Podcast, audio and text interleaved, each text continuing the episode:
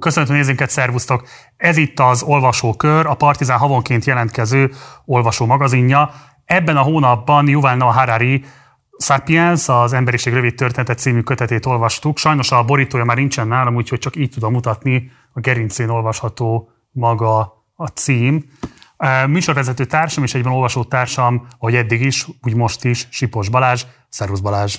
Hello, sziasztok! Ugye röviden beszéltünk már a múltkor arról, hogy miért ajánljuk ezt a kötetet, vagy pontosan nem az, hogy miért ajánljuk, hanem hogy miért választottuk ezt a kötetet elolvasásra, és hát röviden abba maradtunk, hogy érzékelve a könyvnek az általános sikerét, és ezt nem csak a viszonylag magas eladási számokban mérjük, ami Magyarországon is elmondható a kötetről, hanem az a kulturális hatás, ami alapján nagyon sokak számára vált referenciaponttá, Nekem is számos olyan beszélgetésem volt, amiben közelebbi, távolabbi ismerőseim úgy jelölték meg, mint egy ilyen hát kvázi revelatív hatású kötetet, amiből nagyon fontos ismereteket lehet megszerezni úgy az emberi vállás, vagy az emberiség történetét illetően, illetve ugye maga Orbán Viktor is egy fontos ezt nem tudtad? Nem. Orbán egyszerűen nyilatkozott arról, hogy a, hogy a Harari-t azt, azt ő olvassa. No, de Harari-ra áttérve... Igen, Harari-ra áttérve, és még van két híres olvasó, a Bill Gates meg a Zuckerberg, Sőt, én még interjút is csinált vele, azt megnéztem most nem olyan régen.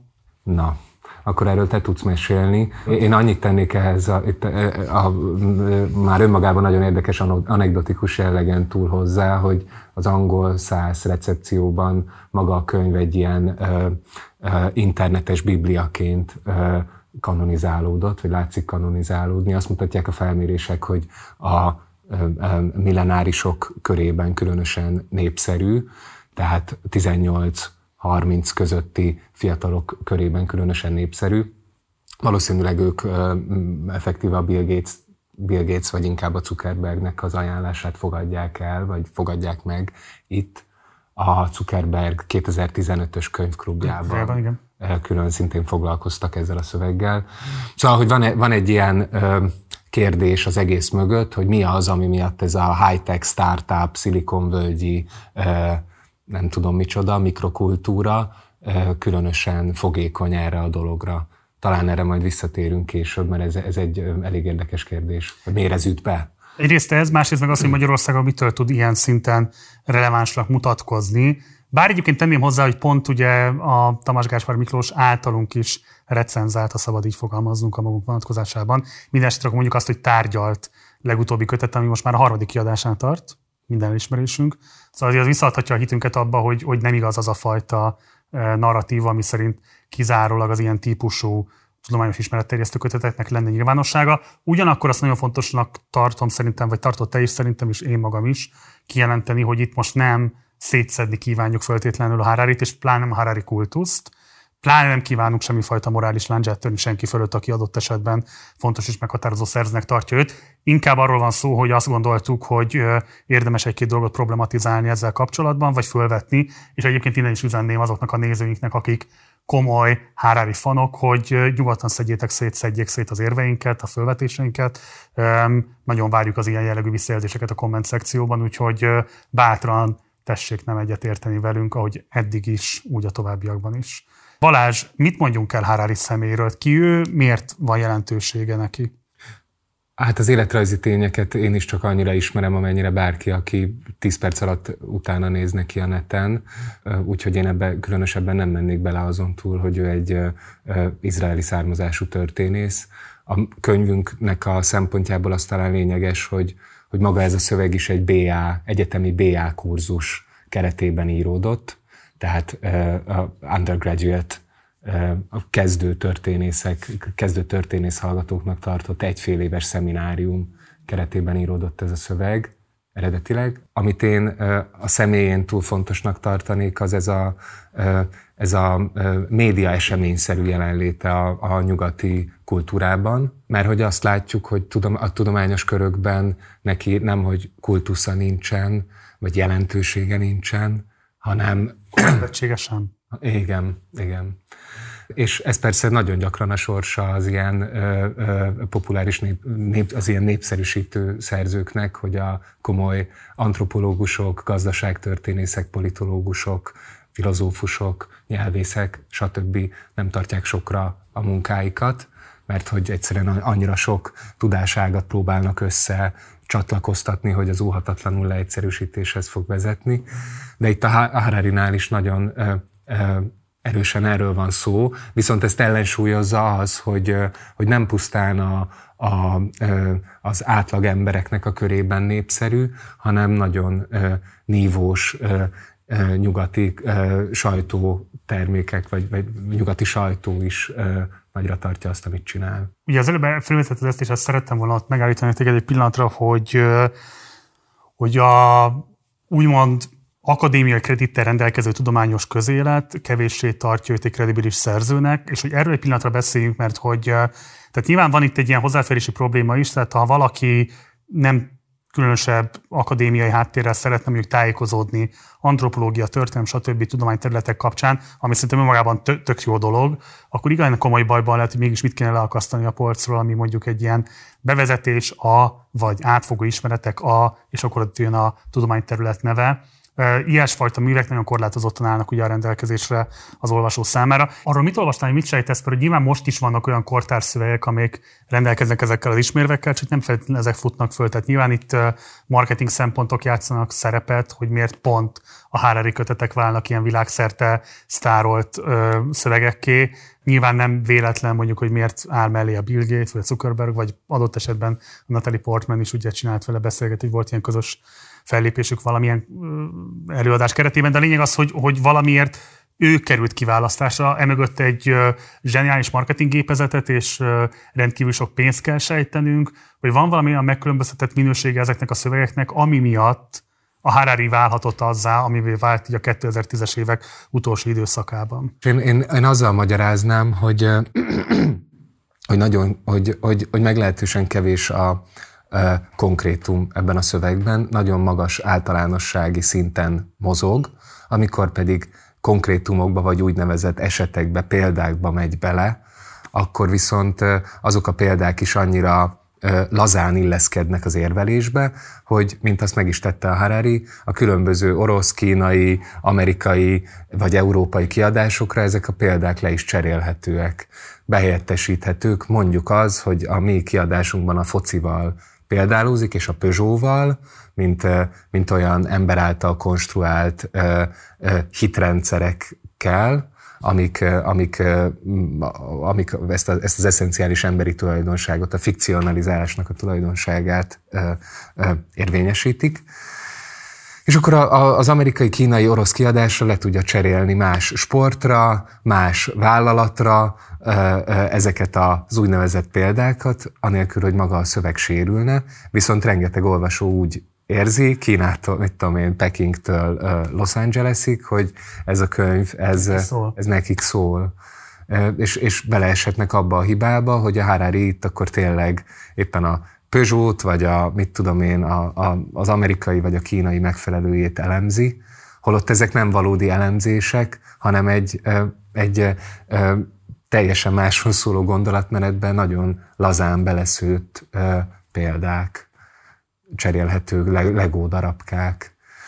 Tehát szerintem elsődlegesen ez a nagyfokú adaptabilitása az, ami olyan vonzóvá teheti tök különböző kultúrközegekben is. Igen, nyilván azt az élményt kínálja egyébként, hogy ugyanak a nagy narratívának vagyunk a részei. Igen. Nem kell egy nagyon magas abstrakciós szinten bekapcsolódni, hanem elégséges ezeken a nagyon partikuláris példákon keresztül ezt az azonosságélményt kialakítani, és ezen keresztül bekapcsolódni ebbe a történetbe, amit Harari sző. Térjünk rá, vagy... Hát még, miközben, igen, már rátérünk ezzel, igen, hogy, hogy miközben az egésznek van egy iszonyatosan magas abstrakciós szintje az igen. egész könyvnek.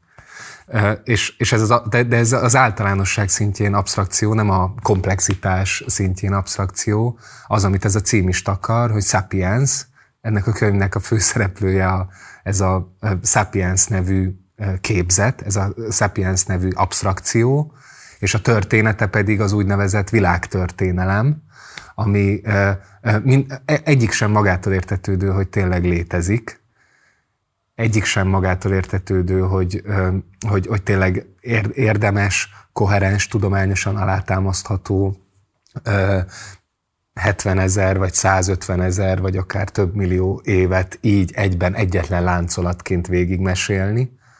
egy olyan történetet, amelynek ráadásul egyetlen főszereplője van, az ember, ugye a, a gondolkodó ember. Ez nem magától értetődő, de ez kell ahhoz, hogy a kínai ember is azt mondja, hogy ez rólunk szól, a Vladivostok is, meg a Budapest is, meg a stb. Pedig ez a, ez a legnagyobb, hát hogy mondjam, nem, nem, nem, bántani, nem bántulag akarom mondani, de, de ez a legnagyobb retorikai trükk a cuccban, a szövegben.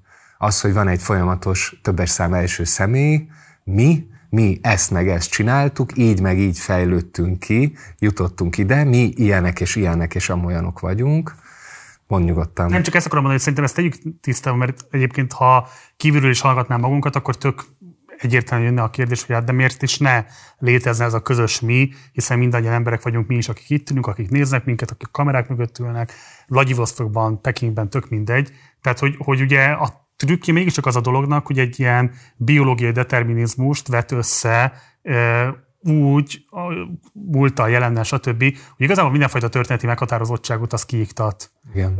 a történetből, illetve igazából a politikai küzdelmeket is, mint ilyen szükséges lépcsőfokokat mutatja be, de nem feltétlenül bármilyen alakító erővel rendelkező szükséges lépcsőfokokat. A legfontosabb az az, hogy a, a kognitív kapacitások egy ponton eljutnak oda, hogy az ember képessé válik az ilyen hosszú távú, vagy ilyen messzire vezető stratégikusan, hát igen, messzire vezető képzeleti játékoknak a megképzésére. Tehát a képzelő erő fejlődése igazából az emberiség történetének legfontosabb hajtóereje, ahogyan képesek vagyunk elképzelni egyre magasabb abstrakciós szinten dolgokat, annak a végpontja tényleg a Peugeot gyár és a korlátolt felelősségi társaság nevű abstrakció, és annak mondjuk a nulladik szintje pedig, most nem tudok pont mondani egy példát a könyvből, de hát mondjuk az, amit az ősember mondjuk így közönségesen a saját csoportján belül képes volt megképezni. Hát az a nyelvi kollaboráció, az talán az első példa, erre a kognitív forradalomra, amit az ősember végrehajtott a Harari szerint, hogy láthatatlan dolgokról is tudnak kommunikálni az Igen. ősemberek. Ez a, ez a kiinduló pont, és valóban, ahogy mondod, ez a kognitív forradalom indítja el az egész fejlődést. Aztán majd beszélünk később, hogy a Harari féle nagy, arról, hogy a Harari féle nagy történelemben milyen további szakaszok vannak. De szerintem az nagyon fontos, amit mondasz, hogy, és, és a szöveg alátámasztja, hogy, hogy a Harari szerint 70 ezer vagy 150 ezer évvel ezelőtt létrejött egy olyan organizmus, Homo sapiens néven, amely azóta változatlan. Ugye mondja ezt, hogy, hogy ha ma találkoznánk neandervölgyi ősünkkel, lehet, hogy nem a neandervölgyivel, hanem a homo sapiens effektíve, akkor őt is gond nélkül meg tudnánk tanítani mindarra, amit mi tudunk, legyenek azok szellemi vagy fizikai készségek, illetve azt is mondja, hogy, hogy föltételezhető, hogy 50 ezer évvel ezelőtt is léteztek Beethovenek és Lionel messi és nem tudom, Napóleonok, csak, csak az ő életüket nem archiválta sem, sehogy az emberiség, ezért nem, nem tudunk róluk. Na és ez, azt hiszem, hogy ez az egyik olyan állítása a Hararinak, ami végtelen, végtelenül problém, problémás. És, Ezt fejtsd kérlek, hogy miért. Igen. Ez az a, ez az a naturalizációja, vagy biologizálása, vagy ilyen természetszerű vététele az egész fejlődésnek, amit ő világtörténelemnek nevez.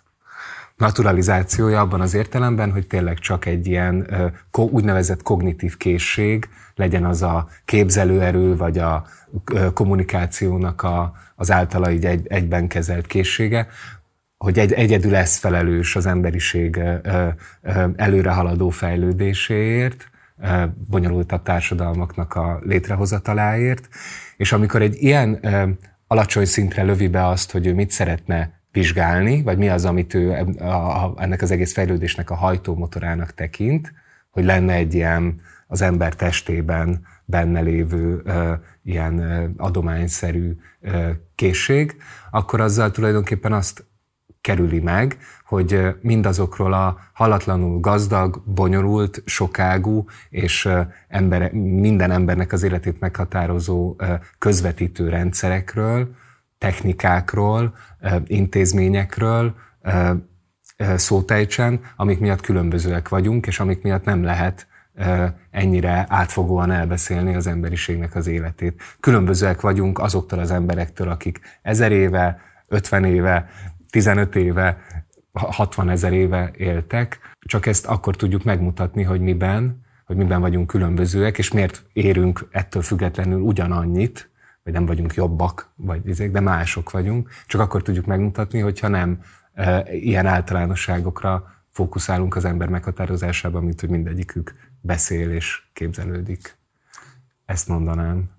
Ugye erre mondanék egy-két példát, mert szerintem ez a fajta ilyen eszencializáló attitűd, ez izgalmasan van jelen a szövegben abban az értelemben, hogy még a saját maga föltevéseinek is ellentmond. Ugye ilyen állításokat fogalmaz meg pont a kötet legelején Harari, hogy egészében a gyűjtögetők élete kényelmesebb és kielégítőbb volt, mint az őket követő parasztok, pásztorok, munkások és hivatali dolgozók többségé. Tehát itt nagyjából, nem tudom, 2000 év, vagy több, több ezer év különböző társadalmi, vagyoni és itt tovább helyzetű embereknek a életminőségét helyezi egyetlen egy ilyen sorba, Igen. miközben még nyilván a, a munkás és a hivatali dolgozó, meg melyik időszaknak munkása és melyik hivatalnak a dolgozója sem említhető egy sorba. De hogy van egyfajta ilyen, ilyen eszencializáló, romanticizáló attitűd, amivel megpróbálja e, magasabb szintűnek tételezni bizonyos értelemben az ős közösségekben lév, létező embernek a, az életminőségét, aminek azért vannak ilyen veszélyes aspektusai, mert hogy elég erőteljesen meggyengíti, vagy, vagy aláássa igazából azt a fajta történeti analízist, amit egyébként történész embertől azt hiszem, hogy elvárhatunk, hogyha egyébként arra adja a fejét, hogy az emberiség történetét próbálja meg leírni. Tehát, hogy nagyon-nagyon kevés történeti kontextusa van minden állításának. Amikor, amikor pedig van, akkor az is így inkább az általános narratívát támasztja alá, vagy annak a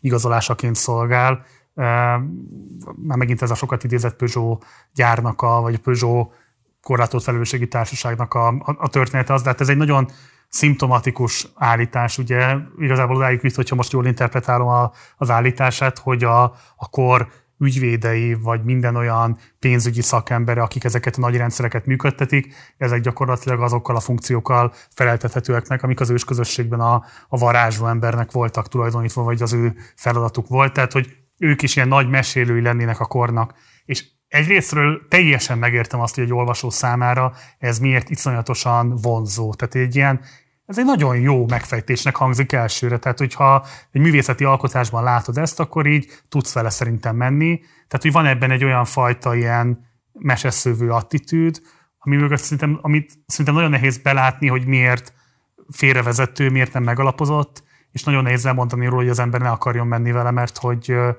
hát tényleg vonzó. Hát és ennek, ennek a része a másik ilyen csattanónak szánt kijelentés, hogy a pénz is egy fikció, egy absztrakció vagy egy fikció. Igen. De miért vonzó? Miért, miért gondolod, hogy ez vonzó?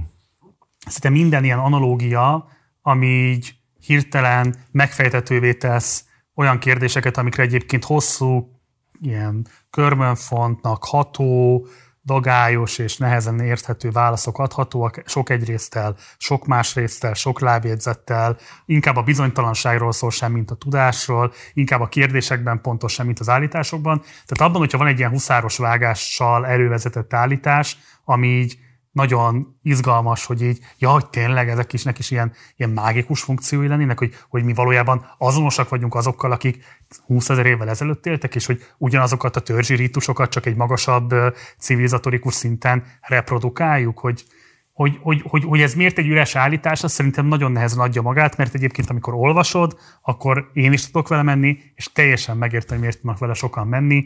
Tehát, hogy érdemi analízis nélkül is így lehet ilyen állításokat tenni a világról, és azzal így... Azzal így ez valahol felszabadító. Az így valahogy felszabadítóan hat, igen. Tehát én, én ezt, meg, ezt, ezzel tudok sajnos empatizálni, lehet, hogy ez, ez hiba, de, de én ezt, ezt, ezt belátom, hogy ez miért vonzó.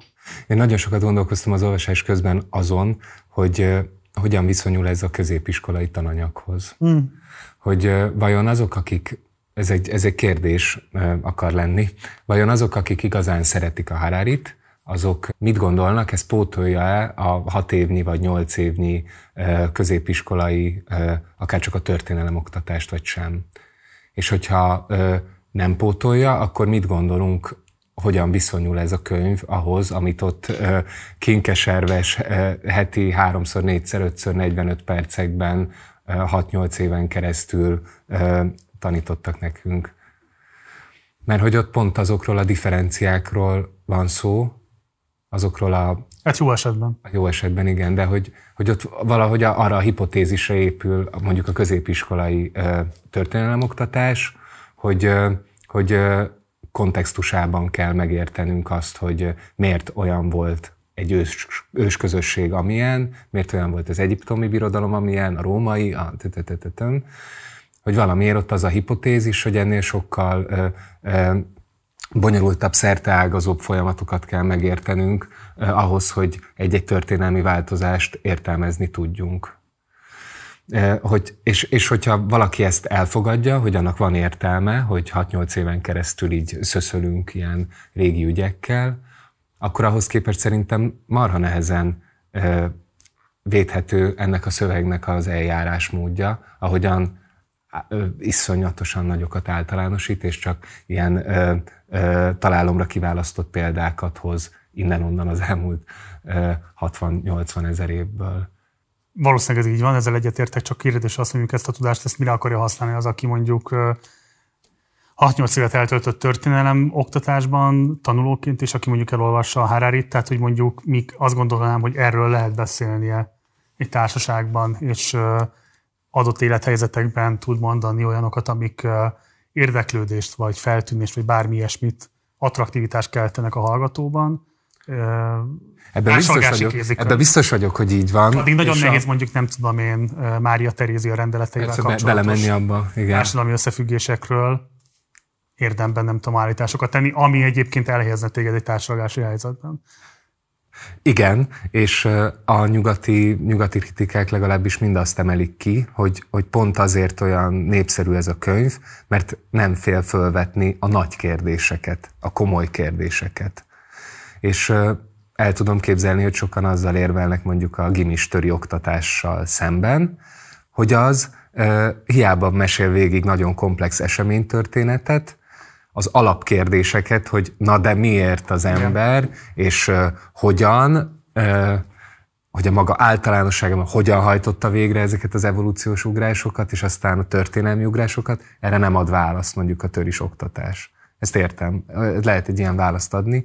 Csak ugye akkor viszont rögtön átlépünk egy másik tudáságba, vagy az antropológiába, vagy a filozófiába. Az egyik leg, legnagyobb őse felmenője ennek a könyvnek a Hegel világtörténelme, ami egy nagyon hasonló történetet mesél el, 1822 és 30 között tartotta a Hegel, azt hiszem Berlinben szintén egyetemi előadások keretében, elővezette az emberiség világtörténelmét. Ez az első ilyen, az európai hagyományban ez az egy első ilyen eset, hogy valaki világtörténelemről beszélt, és azt mondta, hogy annak egy szubjektuma van, egy főhőse van, csak, az, csak Hegel nem az emberiségnek, hanem a szellemnek nevezte ezt a főhőst, és azt mondta, hogy a történelem az a, a, a, az ősidőktől napjainkig, 1830-as évekig, az ennek a szellemnek a kibontakozása, és a szabadságnak a, mind teljesebb szabadságnak a megvalósulási folyamata.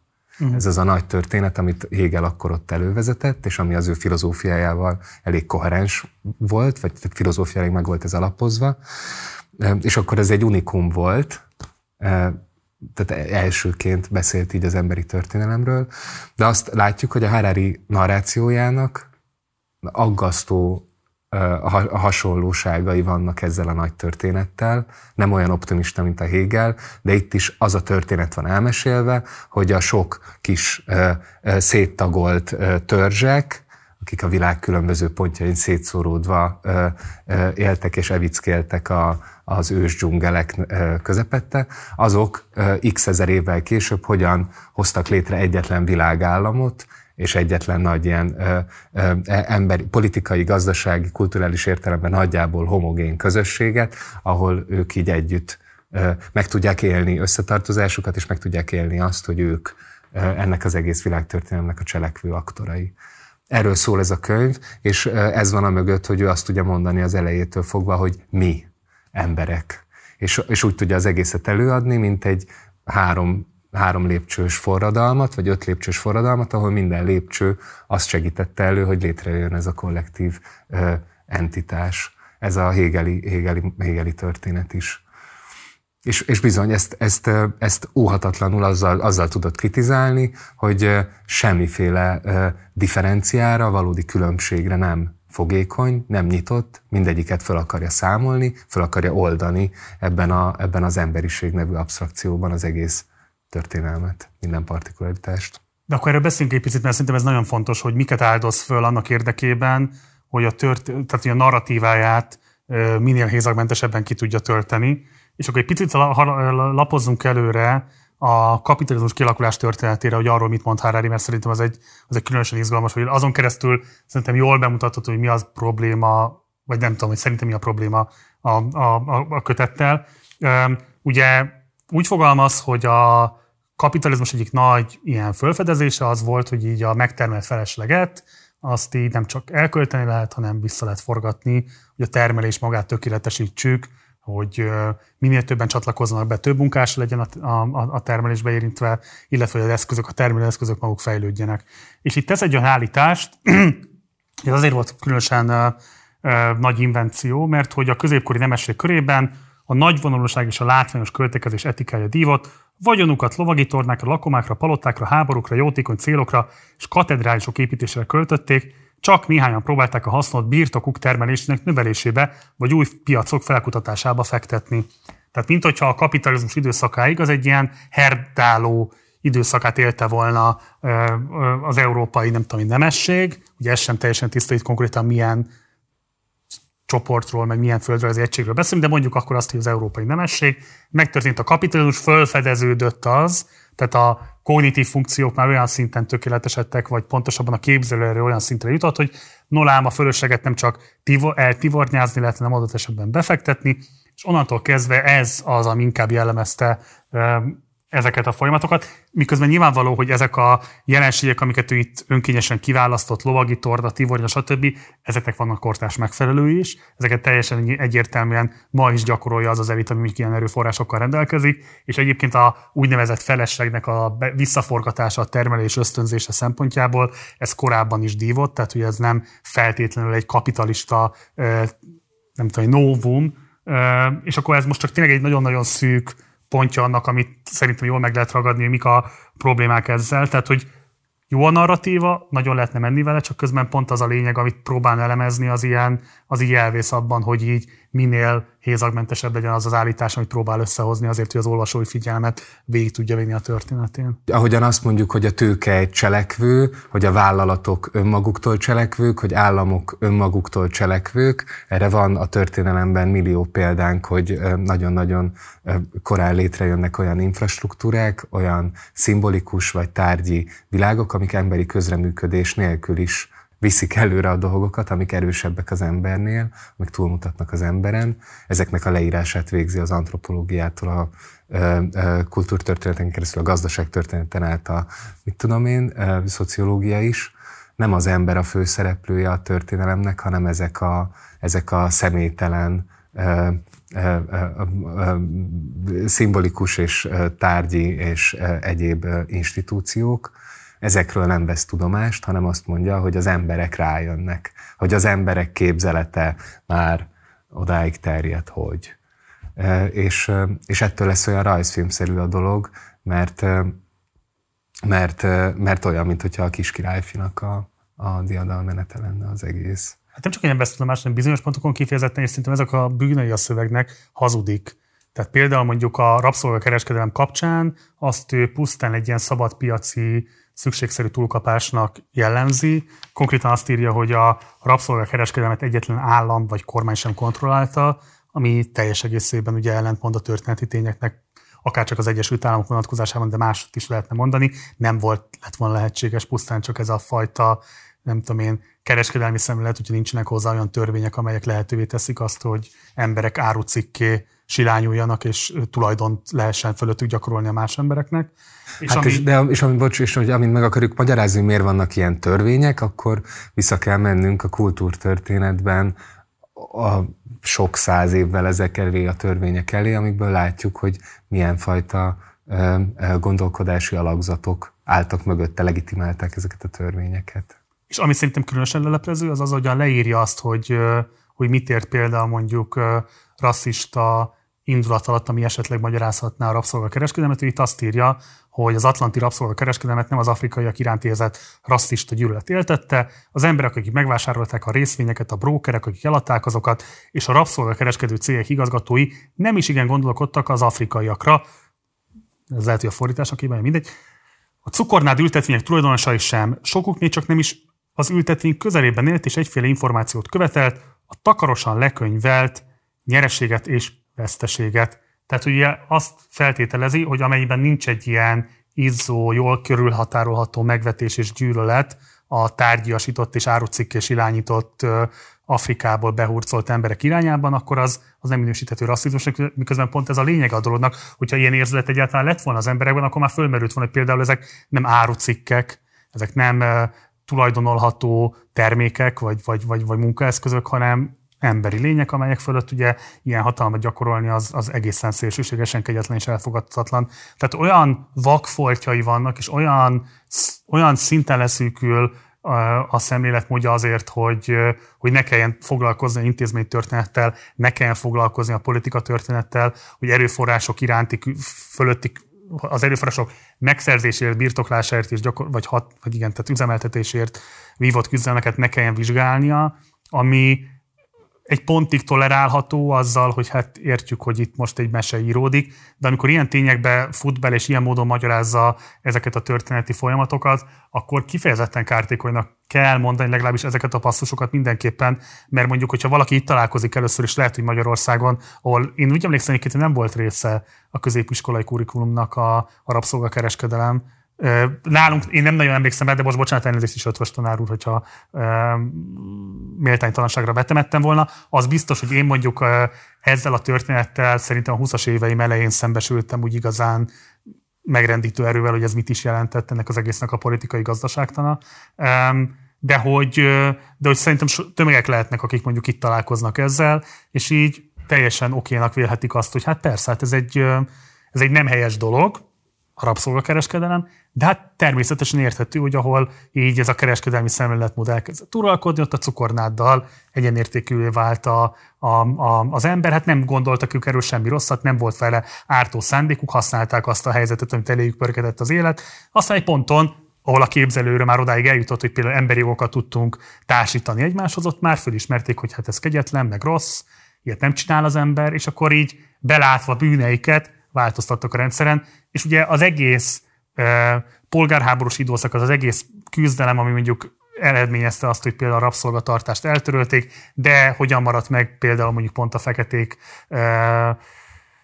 jogegyenlőtlenség, és ez a mai napig hogyan befolyásolja azokat a folyamatokat, amelyeket jelenleg is látunk és tapasztalunk, és nem csak Amerika máshol. Tehát, hogy megszűnik mindenfajta olyan ok okozat következmény, ami ugye általában, és most én abszolút naív és laikus vagyok, tehát hogy majd a komment szekcióban is nyugodtan helyre lehet tenni, de hát ami a történettudománynak ilyen értelemben a alapja és hivatása lenne, hogy ezeket kutassa, teóriákat állítson fel, empíriát keressen hozzá, adatokat állítson elő, stb. stb. stb. Tehát, hogy, tehát, hogy, hogy történettudományilag nehezen értékelhető, sőt kifejezetten mondom még egyszer, de utoljára ezt a szót nem fogom többet használni, szerintem még kártékony is.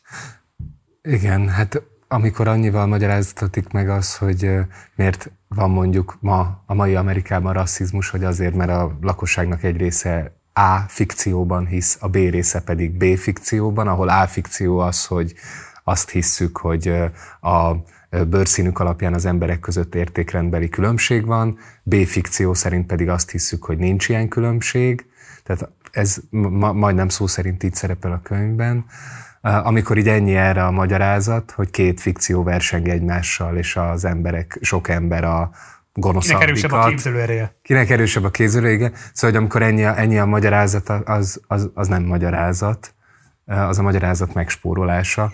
És ez a, a, az egész könyvben ez a felváltva használja a fikció, a mítosz, a hiedelem, a hit, a stb. stb. szavakat arra, hogy leírja, hogy hogy mondjuk milyen, hogyan gondolkozik az emberiség önmagáról, vagy a kulturális különbségről, vagy a, akár a rasszizmusról, az emberi jogokról, stb. És egy nagyon, egy ilyen nagyon ütősnek szánt érvelésben, biztos emlékeznek az olvasók, még azt is eljátsza, hogy a, a, az emberi jogok egyetemes nyilatkozatát átírja ilyen biológiai, biológiai nyelvre, mint egy kimutatja róla, hogy az emberi jogok egyetemes nyilatkozata az épp olyan fiktív szöveg, mint, mint amilyen fiktíven az emberiséget évezredekkel korábban meghatározták, és hogy maga a, ez, a, ez az emberi jogok egyetemes nyilatkozata fikció, ez a kereszténység nélkül elképzelhetetlen lenne. Úgyhogy egy szekuláris társadalomban így a Harari nem, nem igazából csak, csak ilyen rossz hiszeműséggel védhető, hogy az ember hogy az emberek egyenlők, mert egyenlőnek teremtettek, hiszen egy szekuláris társadalomban másrésztről nem hiszünk abban, az emberek többsége nem hisz abban, hogy, hogy lett volna egy teremtő, aki egyenlőleg teremtett őket, a tudomány pedig azt mondja, hogy igenis különbözőek. Ugye nagyjából így ezzel az érveléssel cáfolja, vagy mutatja be az, egy, az Emberi Jogok Egyetemes nyilatkozatáról, hogy az egy fikció. És, és ebben az a, az a veszélyes, megint, hogy, hogy arról nem vesz tudomást, hogy, hogy mondjuk egy ilyen nyilatkozatnak, egy ilyen jogi érvényre emelkedő alapító jellegű okiratnak, ami mondjuk a francia forradalom, vagy a megfelelője az amerikai függetlenségi háborúnak a végén előállt és elfogadtatott, az nem csak, hogy ilyen valós világbeli harcoknak volt a folyamánya, hanem mint fikció, mint jogi fikció, iszonyú bonyolult institucionális történelmi munkát igényelt a beírása, hivatalossá tétele, érvényesítése, szétterjesztése, aktiválása, mint egy, mint egy hatályos jogi aktusé, ami nem annyi, hogy emberek egyszer csak úgy döntenek, hogy jó, hát akkor mostantól e- ebben fogunk hinni, vagy már ebben hittek sokan körülöttünk, úgyhogy akkor mi is inkább ebben hiszünk, hanem az, hogy ez, ez hogyan megy végbe, az egy nagyon komplex jogi, történelmi, politikai jellegű intézményi vizsgálódást igényel. Ezt akartam kérdezni hogy emlékszel egyetlen egy olyan példájára is a kötetből, amiben mondjuk ezeknek a fikcióknak a létrejöttét bármilyen küzdelemhez, deliberáció, stb. ez kötötte volna, tehát ö, rögzítette volna a tényt, hogy itt érdekküzdelmeknek az eredményeképpen jön létre valóban egy fikció, de ahogy te is mondtad, hogy ennek a fikciónak egyébként van történeti előzménye, van történeti után utózmánya, és hogy, hogy nagyon komoly valóvilágbeli következményei, és, és ugyan, ahogy te is mondtad, intézmény és így tovább folyamányai vannak? Nem, ilyenre nem emlékszem, de... És szerinted de... hogy lehetséges ez? Van ez az iszonyatosan problémás megkülönböztetése, amit a kötetnek a legelején megtesz, és ami ennek a kognitív forradalomnak a lényege. Azt mondja, hogy mindaz, ami nem kézzelfogható materiális valóság, ami láthatatlan, az fikció, hit, rege, stb. Ez a megkülönböztetés, ez nagyon-nagyon abszurd, vagy egy ilyen nagyon naív, empirista alapokon nyugszik, ami azt mondja, hogy e, ez igazi, de amint e, arról beszélünk, hogy akár a az szék ő, fogalma. A szék fogalmáról beszélünk, vagy akár a Harari szövegéről beszélünk, mint nem pusztán betűk egymás utánjáról, hanem mint egy koherens gondolatmenetről, akkor az ő érvelése szerint szintén egy fikcióról beszélünk.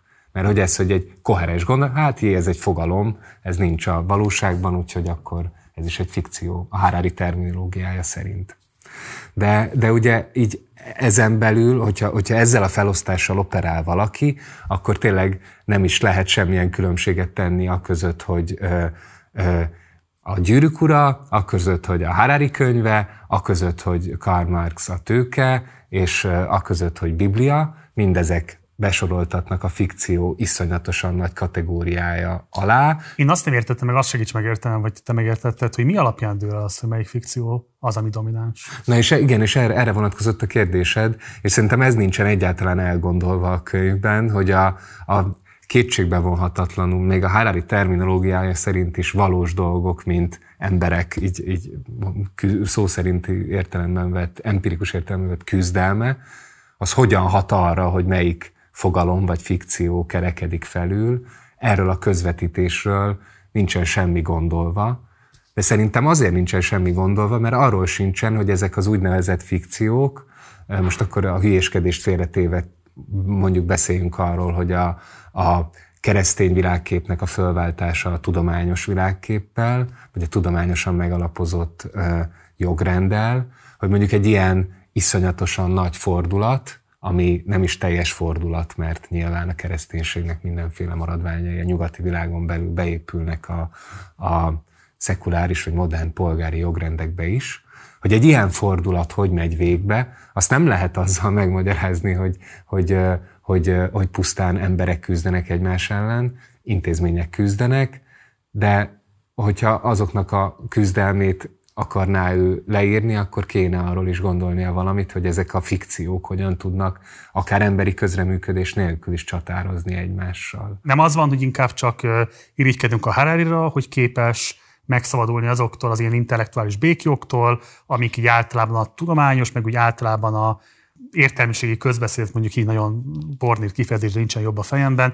Tehát, hogy egyáltalán tud szabadon beszélni átfogó folyamatokról, nem korlátozza magát olyan dolgokkal, amikkel mondjuk mi adott esetben korlátozunk magunkat, és hogy ebből a szempontból tiszteletre méltó, hogy mer merész narratívákat fölvázolni az emberiség történetével kapcsolatban, és láthatóan erre milliók, tízmilliók, talán százmilliók reagálnak a világban, tehát hogy valamilyen módon létező igényeket, létező keresletet elégít ki. Mit reagálnál ezekre a kritikákra? Tehát ami azt mondaná, hogy itt Háraiban van egy olyan intellektuális bátorság, ami nagyon hiányzik adott esetben, akár belőled, akár belőlem, akár úgy általában a magyar nyilvánosság több tagjából, és hogy ez, ez önmagában lehet, hogy felszólító erővel bír, hogy a tudás megszerezhető, sőt erőállítható, a világ megismerhető, narratívával foglalható, Mit gondolsz erről a kérdésről? Nekem az a tapasztalatom, hogy ilyen, olyan jellegű tudásokat megszerezni, hogy mondjuk hogyan működtek 5000 évvel ezelőtti társadalmak,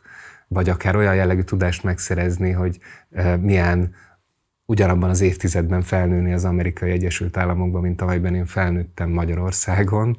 Ilyen jellegű tudásokat megszerezni nagyon fáradtságos, fájdalmas, szenvedésteli, hosszú folyamat, vagy nekem legalábbis ez a tapasztalatom, és ehhez képest uh, tud felbosszantani az, amikor egy ilyen jellegű szöveg mindezeket a különbségeket nagyon könnyen áthidalhatónak mutatja. Amikor, amikor, úgy, amikor azzal akar engem kielégíteni, elcsábítani talán, hogy azt mondja, hogy létezik ez a nagy narratíva az emberiség közös fejlődés folyamatáról, ahol hogyha ezt a néhány vezérszót követjük, hogy képzelőerő, kommunikációs készség, kollaborációs készség, emberiség együtt neki gyűrkőzik feladatoknak, és megoldja őket, és létrejön egy világállam. Szóval, hogyha így ezekkel így zsonglőrködve ez az egész nagy történet elmesélhető, sőt, sőt még egy ilyen optimista kicsengés is adható neki. Mondom, ez, ez, ez így fel, felbosszant vagy felbosszant mondjuk a, egy, egy olyan...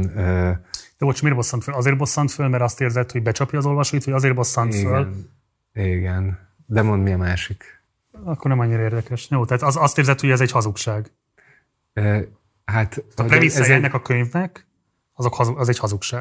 Tehát amikor azt ígéri az olvasótnak, hogy te ezt a magyarul, mit te 370 oldalt elolvasod, akkor meg fogod ismerni az emberiség történetét. Igen, ez egy hazugság, igen, de ezt, vagy egy fikció, igen, hogyha az ő, ő szavával akarunk fogalmazni, amit ő is tud, hogy egy fikció, hiszen nem nevezheti másnak a saját könyvét sem, mint fikciónak, és ettől még elmondhatjuk azt, hogy ugyanilyen fikció a, a tőke, vagy a, mit tudom én, a Darwin fajok eredete, vagy a, a relativitás elmélet, amit ők vicces módon a matematikai elméletekre nem mondja azt, hogy fikció, pedig azok is ugyanolyan kézzel foghatatlanok, mint a tőke gondolata mondjuk.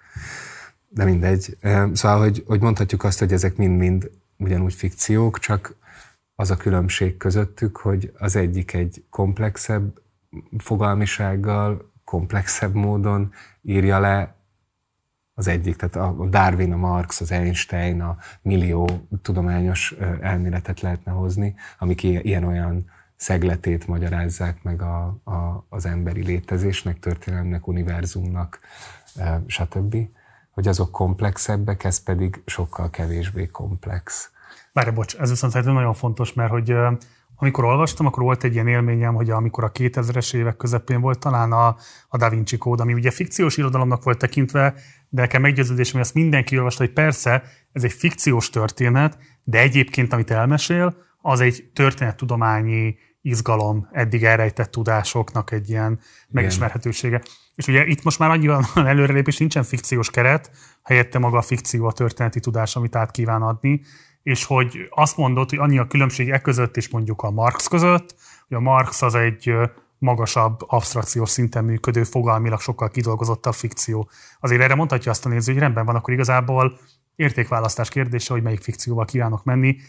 Tudást vagy megalapozottságot tekintve, a végső kérdésekre vonatkozóan ugyanúgy azt fogom, ugyanazt fogom kapni Marx-tól, mint Harari-tól. Akkor én ott keseredem el, hogy na de hogyha egyszer a középiskolai történelemanyag sokkal rétegzettebb és gazdagabb, mint amit ez a könyv felkínál, és van idő, hely, nem tudom micsoda biztosítva a, az emberiség szerencsésebb részének arra, hogy, hogy, hogy így találkozzon mondjuk a történettudományjal, vagy az irodalom órán találkozzon a nyelvi mássággal, találkozom mondjuk olyan az anyanyelvén írott szövegekkel, amiket nem tud azonnal érteni, amik nehezek, mert másmilyenek, mint az a nyelv, amit ő beszél, meg mint ami ő ír. Tehát, hogyha vannak ilyen differencia, ilyen különbség, ilyen másság tapasztalatai ott, akkor miért... miért Nagyon zárójelben, hogyha tényleg vannak. Hogyha tényleg vannak, igen, egy ideális helyzetről beszélek, vagy amire ki van találva a, a közoktatás arról a helyzetről, arról a helyzetről beszélek. Szóval, hogyha ott megvan adva ez a lehetőség elvileg, akkor utána én, én, én bevallom, én csak visszalépésként tudom ahhoz képest értelmezni azt, hogy, hogy valaki azt mondja, hogy hát az nem, nem az, az csak ilyen pepecselés, vacakolás, izé, nekem elég ez az 500 oldal így e, sűrítve. Nem beszéltünk arról, de az egy elég érdekes eljárás, hogy azt mondja, hogy a pénz föltalálása volt az, ami az emberiséget kollaborációra sarkalta, és a hitel... Hát bemeltünk, bele, igen, belemeltünk a hitel és történeti kialakulásnak a dibánkolásába is, de szerintem arra legalább még ennyi a műsoridót kellene szánnunk, hogy ezt meg tudjuk tenni. Igen, Valóban eltugrottunk egy-két ilyen fontos. De nem, nem, nem, nem akarok nagyon mélyen beleereszkedni, csak annyit, annyit erről, hogy igen, tehát ugye a pénz az, ami a kollaboráció, a hitel pedig az előre gondolkodás, igen. a jövő, a várakozás teljességnek a készsége. És a bizalom. És a bizalom, igen. Itt egyébként zárójelben mondom, hogy a múltkori krasznahorkaival is nyílik egy kapcsolódási pont, ugye ott a várakozás teljesség készségéről beszélgettünk sokat. Itt ez le van zárva azzal, hogy azért, mert van hitel, nem teljesen világos az okokozati viszony, hogy azért van-e hitel, mert az emberek képesek várakozóan nézni a jövőre, vagy van egy ilyen jövő horizont előttük, vagy pedig mivel van hitel, ezért gondolnak el, gondolkodnak előre, ezt így nem dönti el a szöveg. Bocsáss meg ide, csak annyit kapcsolódik, hogy engem az egészen mélységesen ledöbbentett, hogy képes konkrétan úgy írni végig ezekről a folyamatokról, hogy azért ott alapvetően egy ilyen felső nemesség, ugye tőke jövedelemmel rendelkező esetleg polgárság, talán maximum az, ami így alanya. Tehát, a történelmi, tehát mi, ki a történelmi szubjektum? Ez, és mondjuk a bérmunka, mint olyan, vagy esetleg pont annak a, a hiánya is, tehát hogy akik ezekkel nem rendelkeznek, azok egész egyszerűen így nem részei. Rossz dolgokkal foglalkoztak. Az nem részei az ő történeti nem, nem az volt ott a lényeg. Tehát az, hogy a hitel az egy ilyen önkéntes vállaláson nyugvó, kölcsönösen előnyös konstrukció, és ugye az föl sem merül, hogy egyébként hogyan, tehát hogyha az tényleg a bizalom kiépítésének, társadalmi kiépítésének egyik legfontosabb intézményi biztosítéka, mondjuk ez a premissza, hogyha jól értem, akkor hogy néz ki az a társadalom, amelyben konkrétan a legsúlyosabb büntetőjogi és egyéb következményekkel kell kikényszeríteni az alanyokból azt, hogy ezt a bizalmat ezt szolgálják és teljesítsék, és milyen bizalom az, ami ennyire top-down módon jön létre, sőt van föntartva, sőt van egészen odáig eltolva. Hogy, na jó, szóval hosszan lehetne erről beszélni, de hogy, de hogy egészen lenyűgöző az, hogy mennyire vak arra vonatkozóan, hogy így vannak eltérő vagyoni, direkt nem mondom azt, hogy osztályok, vannak eltérő vagyoni helyzetű emberek, és hogy nem ugyanaz a pozíciója annak, aki a pékséget akarja megalapítani egy millió dollárból, mint a, most nem is tudom kicsoda, aki a, nem tudom én, mit, mit akar csinálni, és azért kényszerül a hitel felvételére. Na és e, mindenről azért akartam beszélni, mert szerintem e, e felől értelmezhető a szövegnek a vége, ahol ugye arról beszél, nagyon minden látszat ellenére szerintem elég optimista végkicsengése, ahol, uh, ahol ő maga is megpróbál valamit megfogalmazni arról, hogy mi vár ránk, ezokkal a kognitív készségekkel és társadalmi intézményekkel felszerelkezve, amikkel ide érkeztünk a 21. század elejére, és ő hitelt tulajdonít, vagy bizalmat és hitelt tulajdonít az emberiség adaptabilitási készségének, és ebben az a riasztó, vagy fura, hogy, hogy, hogy itt az, az, aki szerinte hogy a szöveg sugallata szerint túlélője lesz bármilyen ökológiai katasztrófának, mert meg fogja találni majd azokat a, az energiakincseket és azokat a, a technológiákat, amelyek segítségével mondjuk a globális fölmelegedés, az ökológiai katasztrófa, vagy egyéb gazdasági válságok majd így megoldhatók lesznek. Szóval hogy az a túlélő, az ugyancsak az a, ő nem mondja, de hát az ugyancsak ugyanaz a szűkös réteg lesz, akik, akiken, akik ezekből a technológiákból részesülni tudnak, meg az áldásaiból részesülni tudnak, és az a maradék 6,5 milliárd, vagy nem tudom mennyi, nagyon sok, azokat a szöveg még csak meg se gyászolja, vagy egyszerűen nem, nem keríti őket szóba, hanem azt mondja, hogy maga az emberiség az túl fog élni még hogyha azon az áron is, de mondom, ezt nem teszi hozzá, még hogyha azon az áron is, hogy mint a, hogy a Peugeot is túlél, hiába, ugye esik, szét minden, hiába esik szét benne minden, de a Peugeot az tovább megy, hiába bocsátják el az összes alkalmazottat, vezetőt, és adják el az összes gyárat, maga a cég az megmarad, mint jogi szubjektum. Ugyanúgy egy picit így erre emlékeztetett engem a szövegnek az állata is, hogy azt mondja, hogy, hogy mindenféle biológiai mutáció, manipuláció, technologizáció, stb. vár az emberiségre, és nagy kihívások állnak előttünk, de valamilyen formában, más néven, akár más testtel, de tovább fogunk mi élni. Csak mondom, ez a mi, ez, ez így nagy, nagyon-nagyon szűkös, és nem beszél arról, hogy, hogy mi lesz azokkal, akik nincsenek benne. Oké, okay, hát én őszintén remélem, hogy akik szkeptikusak a Harry-val szemben, azok kaptak jó szempontokat esetleg az, hogy közösen gondolkodjunk erről, és akkor tényleg a komment szekcióban várjuk a visszajelzéseket, illetve azt főként remélem, hogy akik viszont meg apologetikusak a Hararival szemben, azok meg majd szépen szétszedik az általunk elmondottakat szintén a komment szekcióban. Remélem, hogy ebből lesz egy izgalmas vita majd, amikor kikerül ez a videó. Mit olvasunk a jövő hónapra, Balázs? Hát Obama elnök emlékiratait, úgy emlékszem. Igen, azt, abban maradtunk. Ez először félek egy kicsit attól, hogy ez túlnő rajtam, de majd igyekszem megküzdeni vele. Egy ígéret földje, elnöki memoár, Barack Obama kötete, magyar nyelven elérhető, a HVG könyvek adta ki, meglehetősen borsos az ára, 8000 forint. Mondunk bármit előző, előjáróban, hogy miért olvassák el az emberek, azon kívül, hogy beszélünk róla, és akkor be tudnak csatlakozni? Hát talán azt lehetne mondani, hogy Obama elnök ezt állítása szerint, amit nekem semmi okom nincsen megkérdőjelezni, saját maga írta a kezével, és hát a, a, konkrétan ez a mondás, hogy a tollal írta. Tollal kézzel írta. Igen. És aki valaha látott Obama beszédet, az tudja, hogy mennyire hát, tulajdonképpen mennyire magával ragadó stílusban, szépen, gazdagon, árnyaltan fogalmazva tud ő beszélni. Amennyire belenéztem a könyvbe, úgy ezt a szöveget is egy ilyen tulajdonképpen poétikusság jellemzi, és azt hiszem, hogy elég ritka az, hogy, hogy egy ilyen már-már, már-már prédikátori készségekkel megáldott figura az mindeközben a világ legerősebb hadipari komplexumának az élén álljon, és aztán még beszéljen is arról, hogy milyen volt ennek az élén állni.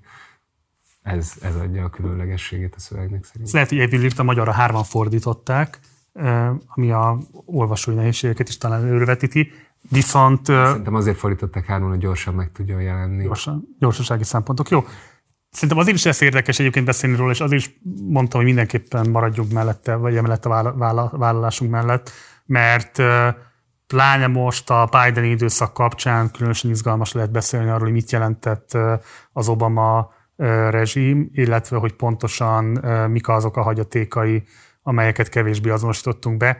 Meg pláne szerintem Magyarországon a, a, az Obama megítélésével kapcsolatos diskurzus, meg egyáltalán, tehát hogy szerintem van egy kétszeresen leegyszerűsítő diskurzus az ő szemét, illetve van egy, egy ez a hurrá optimista apologetikus, és akkor van ez a másik, ami ugye azt mondja, hogy hát ugyanúgy annak az imperialista rendszernek az elnyomó vezetője volt, vagy elnyomó rendszernek volt a vezetője, csak hát egy ilyen nagyon